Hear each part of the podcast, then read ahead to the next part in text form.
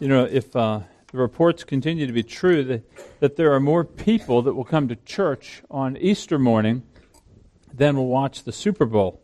That super extravaganza, which commands sometimes over two to 225 million people, that more people will be at church. And, and it begs the question why? I mean, why are so many here on Easter morning? And I'd like to give you my reason, and that would be simply this that Easter is remarkably unique in offering hope to people. There's no politics, there's no military, there's no financial change that would amount to the hope that is offered to us on Easter. I mean, this day is remarkable in considering the reality of Christ coming back from the dead. Now, we've tried to prepare you for this all week. Think about it. Last Sunday, we started with Jesus saying that the hour has come for the Son of Man to be glorified. Jesus going through humiliation and suffering before glory, getting our mind ready for what he was, in, what he was about to engage in. Thursday, Daniel broke the word to us eh, from the Garden of Gethsemane when he prayed for the cup to pass, that it might pass.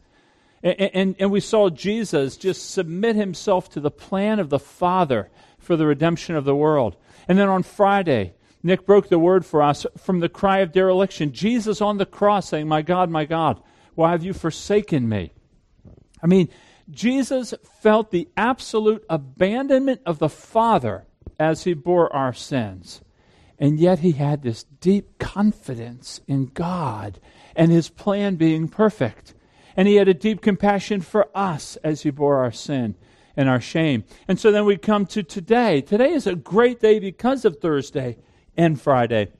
We think about a risen Savior, an empty tomb, bewildered disciples. I mean, can it really be true? I mean, is it really that? Is it something that I can rest all my hope in? I mean, it's interesting in, in the scriptures, there isn't a tremendous amount of, of data written regarding arguing for the resurrection. There isn't a lot in the scriptures detailing all about the resurrection. It just is. They just write it as it is. The bulk of it is on the implications of the resurrection. Given the truth of the resurrection, so what? What does it mean for us? And that's what this passage in Corinthians is really driving at. I, I, think Paul, notice what he says. Look in verse 16. In verse 16, he says, From now on. In other words, this resurrection has changed everything. It's brought about a completely new day. A new day literally has dawned upon us. It dawned that day. And he says, From now on, he says, in other words, there's been a change in Paul's mind. He says, No longer am I going to consider anyone from a worldly point of view, eh, even though we did Christ at one point, consider from a worldly point of view. But from now on, we're not going to do that. Paul's saying, Because of the resurrection, I'm not going to look any longer at people as just people, flesh and blood, financial, educational, social. That's not how I'm going to look at people. I'm going to look at people as spiritual, eternal, as glorious. Now, we obviously know Paul didn't see Christ this way. I mean, Paul originally saw Christ as probably a hoax or a man that was deluded. Jesus was making all these kind of messianic claims, and Paul, I'm sure, considered him to be just deluded. I mean, the Messiah coming and suffering and dying, who would think it?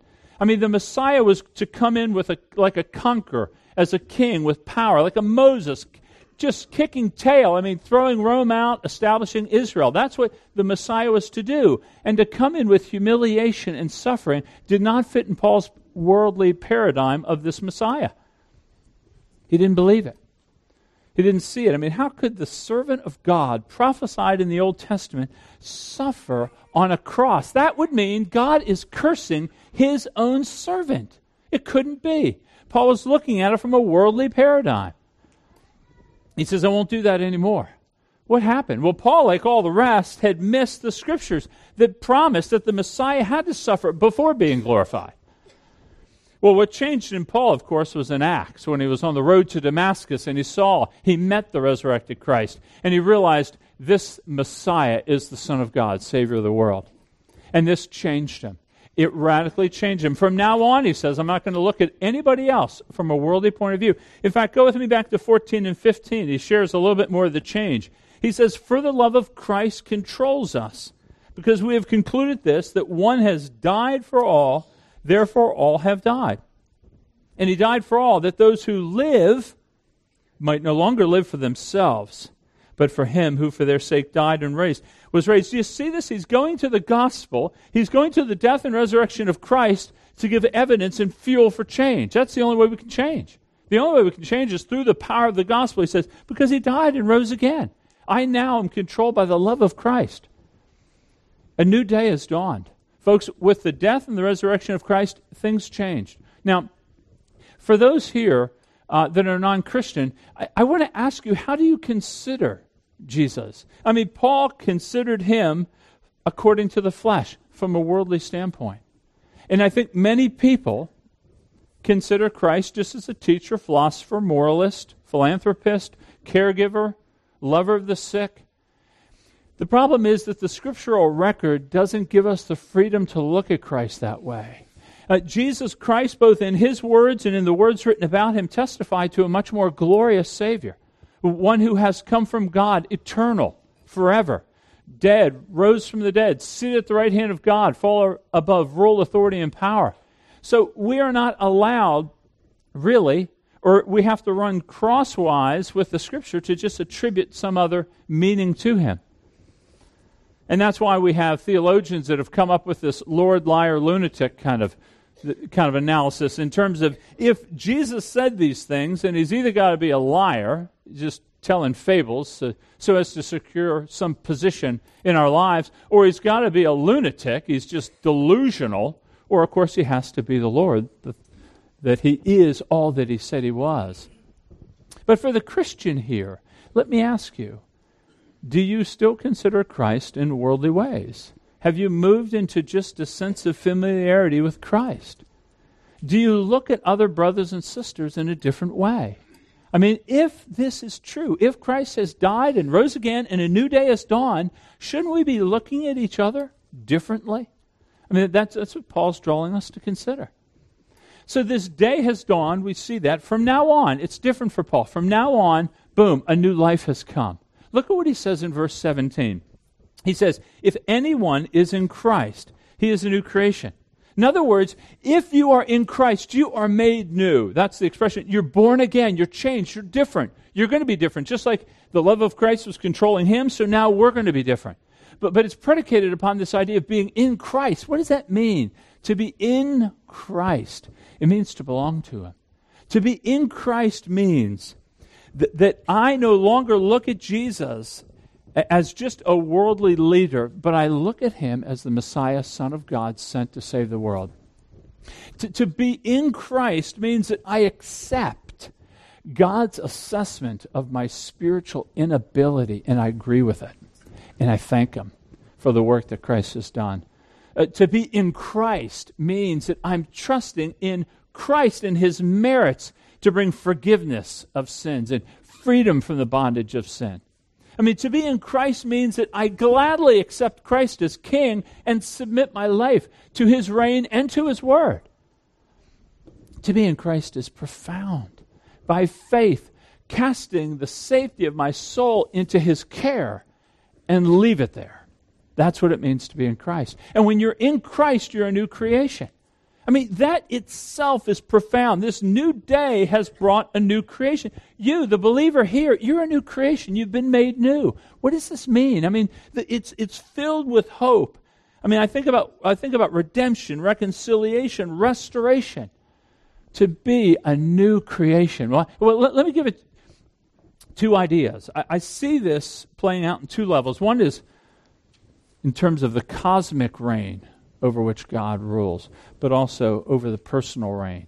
Cosmically, what is this new creation? I think when Jesus died and rose again, he initiated the transformation of this entire world. I mean, you know how God created all things, it was all very good. It was all very good. But what we see now, we know, is not all very good. In fact, it's, it's dark. Uh, the ugliness of death, the disorderedness of creation with hurricanes, tornadoes, diseases, plagues. I mean, creation is fractured. But this promise that the death and the resurrection of Christ would inaugurate a new creation, I think he's speaking about the entire world. In fact, you see it in verse 18. All things are being reconciled, the world is being reconciled.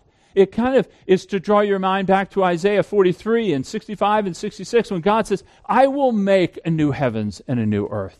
that God has promised. And in fact, you see in Romans chapter 8 when Paul says that the creation is groaning for redemption.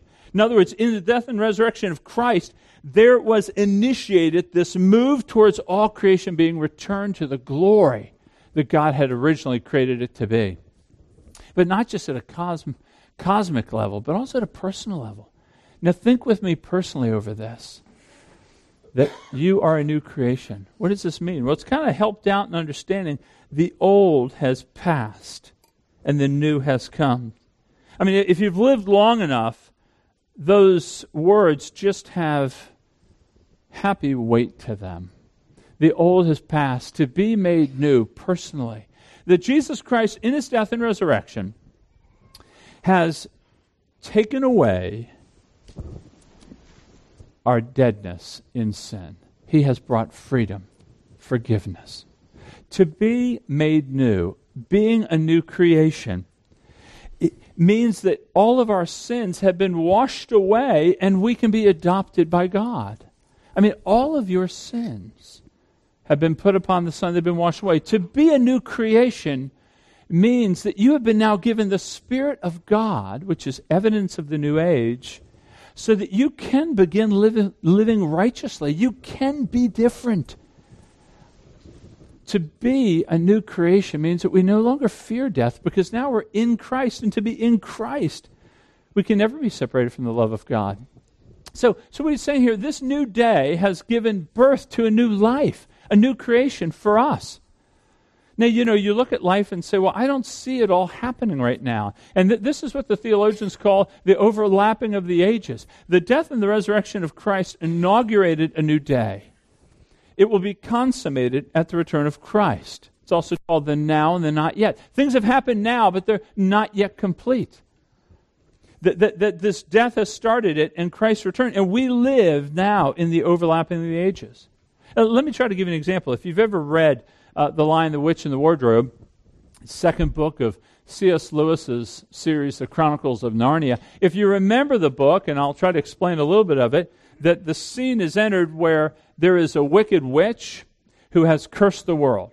And that's the scene. And, and the world has been cursed with an eternal winter. So it's always snowing, it's always cold, it's always dark. And there's nothing that can change it. Well, Aslan is a tiger. He is the Christ figure. He enters the scene, and through a number of events, he ends up being killed to save others. And, and he's killed un, unjustly, and he is raised from the dead.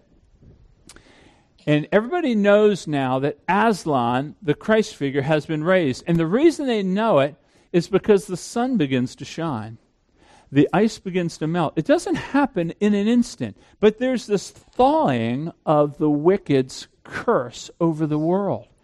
And so, like with us, the church now is that thawing effect in this world. That, that it's this incremental change that is taking place where, where we are growing in our newness in creation. So, here's what it looks like.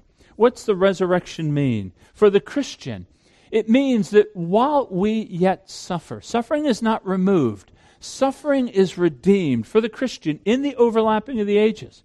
So, in other words, what's, what's this mean? It means that though we are in Christ and though we are a new creation, we will suffer, but our suffering is redeemed to display the glory of God. Our suffering reflects the gospel. Our suffering well displays the goodness of God. Listen, just, you know, a point of truth regarding this passage Paul was writing this church at Corinth that he planted, and it's a second letter, obviously. It could be his third, some, but, but, but it's at least recorded here as a second letter. And uh, he's writing to a people that have, begin to, that have begun to discount him. They don't look at him as an apostle anymore. They're beginning to question his gospel. And here's why they were suffering. And they said, Hey, if we're in this new age and if Jesus Christ is reigning, what are we doing suffering? Your God must not be that great, or the gospel must not be that true. And so what he says to him is something kind of twisted in terms of logic. He says, No, the suffering actually is my credential for being an apostle. That suffering in this age is part and parcel of it, but it's giving way to glory. See, Paul argued his suffering justified him as an apostle because it connected him to Christ, who what? Who suffered before his glory.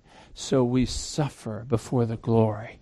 But the suffering leads to the glory. This is what he writes to the church in the previous chapter. He says, We do not lose heart, though our, outer, though our outer self is wasting away, our inner self is being renewed day by day. For this light momentary affliction is preparing for us an eternal weight of glory beyond all comparison. So think about it. Resurrection redeems our suffering, preparing for us glory. But not only that, in living in this overlapping of the ages, death is not removed, but it's changed. Each one of us will go through, unless the Lord tarry, if he tarries, um, we will all go through this cessation of physical life, that our bodies will stop, but our communion with God will not. In other words, what he's saying here is that the resurrection, you know, Paul writes, Where, O death, is your victory? Where, O death, is your sting? In other words, the fear that death used to cause was the fact that we were sinners and we would be separated from God. People weren't traditionally just sad about dying, they always saw something afterwards. The problem is, what is afterwards? Am I prepared for afterwards? That's what caused the fear. Folks, don't fear dying. The fearful thing is to fall into the hands of the living God. That that's the fearful thing, is that I will die and I will not be prepared. And yet, what the resurrection reminds us is we don't fear death. Death has been changed into almost being a friend, a transition. I mean, death leads us, if you will. In fact, the Puritans used to say it's the last step of sanctification. You die and then you see Christ face to face. But also living in this overlapping of the ages. Sin is not removed. We still struggle with sin. To be a Christian, to be a new creation, doesn't mean we don't sin. But now we have the Spirit of God dwelling within us. See, when Jesus was raised, it was to confirm the sacrifice of Christ and it was to deliver the Spirit to the children of God so that we now have Christ, we now have the Spirit of Christ dwelling within us. That we can live righteously. We can have affections for God. We can overcome sin. We can begin to obey the law. We can live in a way that displays this new kingdom that Christ has brought. And we're called to do it. I'm calling you to do it. We do it not out of legalistic background. We don't do it out of some form of have to or duty. We want to do it because of the one who what? As Paul said, the love of Christ controls me. For he died and was raised again. Therefore, we're going to live righteously. That's what the resurrection means to us. Those of you who have the Spirit of God dwelling within you. And then last, I think, in terms of living in this overlapping of ages, is that we are not drawn out of this world. We, we try, sadly, I think, to create these Christian subcultures. So we have the big churches, we have our own exercise gym, we have our own coffee shop, and, and, we do everything just with each other. He doesn't take us out of this world, He leaves us in the world. We're pilgrims in this world. In fact, you living as a pilgrim, knowing that the resurrection is true, knowing that you have eternal life before you, it's to alter the way you spend your money, the way you run your marriage, the way you lead your home, the integrity in the marketplace the purity in your eyes, the way you speak, the way you consider others. I mean, it's to change the way. If we have that, you are a pilgrim here. And pilgrims don't build big lives in the desert, they're going to the land that they are inheriting. And that's why Jonathan Edwards made that comment I shared a few weeks back. Pilgrims aren't sad when the journey's coming to an end. We are sad when we die. Pilgrims aren't sad. That's the end of the journey. That's when we see the one who has put us on pilgrimage. So the resurrection is incredibly important for us. Yes, we suffer, but it's redeemed. Yes, we're going to die, but we're going to be communing with God forever. Yes, we sin, but we have the Spirit of God leading us to conviction. Think about the Spirit dwelling in. He convicts us. He leads us to confession, leads us to the blood of Christ so we can begin walking with obedience. And we're pilgrims. And the greatest thing is so this new day has given birth to a new life, and this new life is resting on a new hope. And you'll see it in verse 18. All this is from God. We're just saying God has done it all. All this is from God who through Christ reconciled us to himself and gave us the ministry of reconciliation. God has done this. God, in his unfathomable mercy, it says, has reconciled. It's past tense. God has done the work in Christ, reconciling us to himself. I mean, the, the, the, the um, irony of the whole thing is that we're the offender. We should have sought reconciliation. He sought us with reconciliation in Christ. We've been reconciled to the Father. So we have a great hope.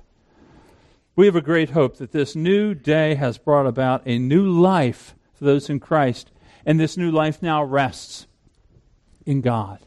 Now, what we want to do for a few minutes is um, we're going to show you some testimonies of people who have been changed by the power of God. And it'll be a video, and you'll get to just sit back and enjoy the work of God in the lives of other people. And then I'll just close this in a minute.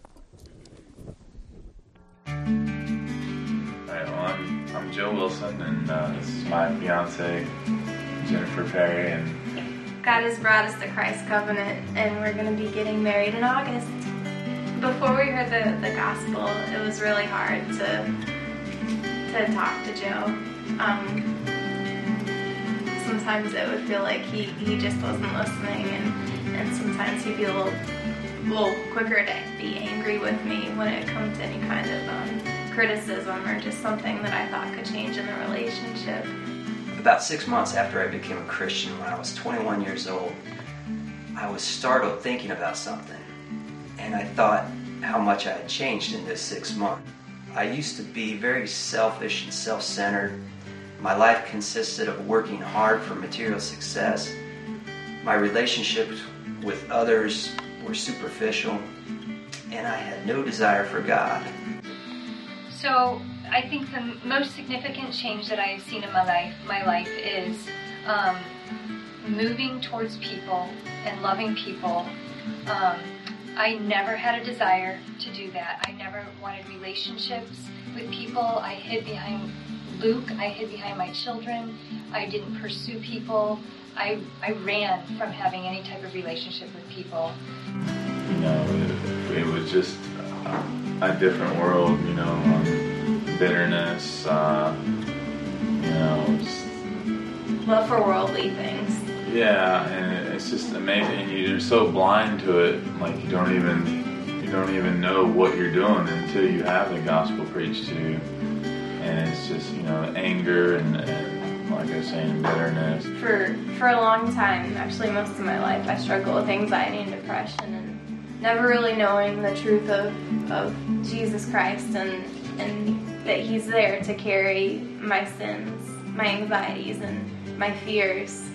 When I was 21 years old, God softened my heart, and He was doing a work inside of me. Uh, he led me to a saving faith in Jesus Christ, and I became alive spiritually. And the Word of God was saturating my soul spiritual nutrients. I was reading my Bible a lot, and the most important thing that was that I began my journey with a, a personal relationship with God Almighty. realizing and the gospel, preaching the gospel to myself, hearing the gospel over and over, um, and I guess just contemplating what Christ did for me and how what a, I know my sin and what a wretch I am, but Christ, um, He chose to draw me to Himself. He chose to forgive me and to still love me. And so, if He can love me that much, I, I, in His strength, can move towards people and, and love them. The awesome thing about God is He is still faithful to complete the work that He started in me. He is still changing me to reflect His glory more and more. And in the more recent chapters of my life, God has been challenging me to delight in Him. There are two main ways I delight in God. First, when I feast on God's Word, I discovered the value in slowing down when I read the Bible. Lately, I've been doing in depth Bible study on certain passages and savoring each and every word as God feeds my spirit with His Word. The other main way I delight in God is connecting with Him on a regular basis. And I've recognized for my life, the times when I'm closest to God is when I just go for a walk and I connect with Him and talk to Him and have fruitful prayer times and just delight in Him like I never have before. I no longer have to keep a lock on my heart. I no longer have to hide. I have a new freedom in pursuing relationships because Christ has taken that for me and we're, we're all in that. I'm I can now be vulnerable, but know that um, God has loved me. I'm just coming off of the women's retreat, and so four years ago, for example, I was calling Luke, begging him to come pick me up because I didn't want to interact with all these people. And here I just um, finished my fourth ladies' retreat, and I went in excited, and I came out more excited because I um, had relationships. I guess I walked away from the retreat just overwhelmed that God would give me that much love in my heart for other people and not just myself. And so that has been um, an amazing change because it is nothing that I would have desired or done on my own, um, but that He put in me, that He, he gave me that desire, He gave me that new love for people and to want to pursue. And so for me to even um, move towards people at church or at a retreat um, was unheard of in my thinking. Um, that is not something I would feel comfortable with. So to actually pursue and have an ongoing relationship with ladies, numerous ladies and not just one, is pretty amazing. And I know only God did that. So about five months ago, um, a guy from work, Luciano, invited us to a Bible study.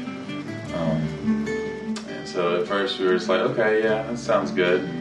So, you know, I just asked Jen if she wanted to go one night, and she said, sure, why not? So, you know, we went and, um, you know, was first, you know, teaching out of the Gospel of John, and then it went, and then he, the next week he went straight into salvation and just teaching us how important it was um, that we know that Jesus died for us on the cross um, as our only Savior, um, and the only only way you know to the Father through Him, and just the gospel, teaching it, you know, salvation for about three months straight, and it just really really impacted us and, and opened our eyes up to a new light, I guess you would say. To think you're a big person and, and to learn exactly what it is to sin and, and how big of a sinner and how we're all just full of filth and we're nothing compared to Jesus Christ.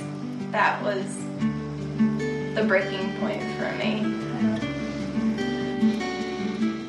So Luciano, he shared the gospel with us, um, and, you know, and, and really taught us the meaning of salvation, um, Jesus dying for us on our sins on the cross um, and the resurrection for him to defeat that sin by being raised again from the dead.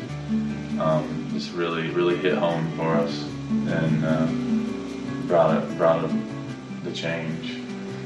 It's amazing. Before we were we were doomed into Satan's path, and and now that we know that Jesus has died for us and and that He carries our sins and that he's defeated Satan, I I know that I'm really excited to walk in the kingdom of heaven when that day and to look at Jesus Christ and, and God and and just thank them for everything that they did. It's been really nice finding a, a church that actually preaches from the Bible. And there's a lot of lot of churches out there that you don't fully get the correct picture that God intended for us to hear, Jesus intended for us to hear.